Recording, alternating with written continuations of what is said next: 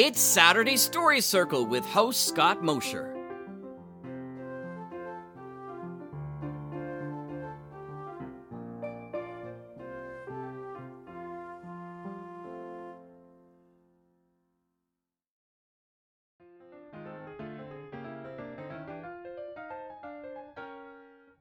Welcome back, everybody. I hope you're ready for another episode of the Saturday Story Circle here on the Mutual Audio Network. We'll start off with Dakota Ring Theater's Abigail Branagan Takes the Case, Chapter 10, in which clients are just the worst.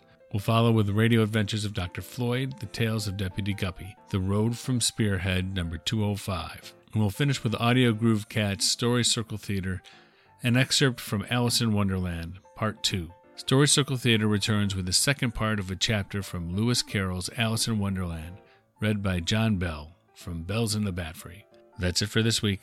Hope you enjoy. Come back next week and bring a friend. There's always room at the Saturday Story Circle here on the Mutual Audio Network.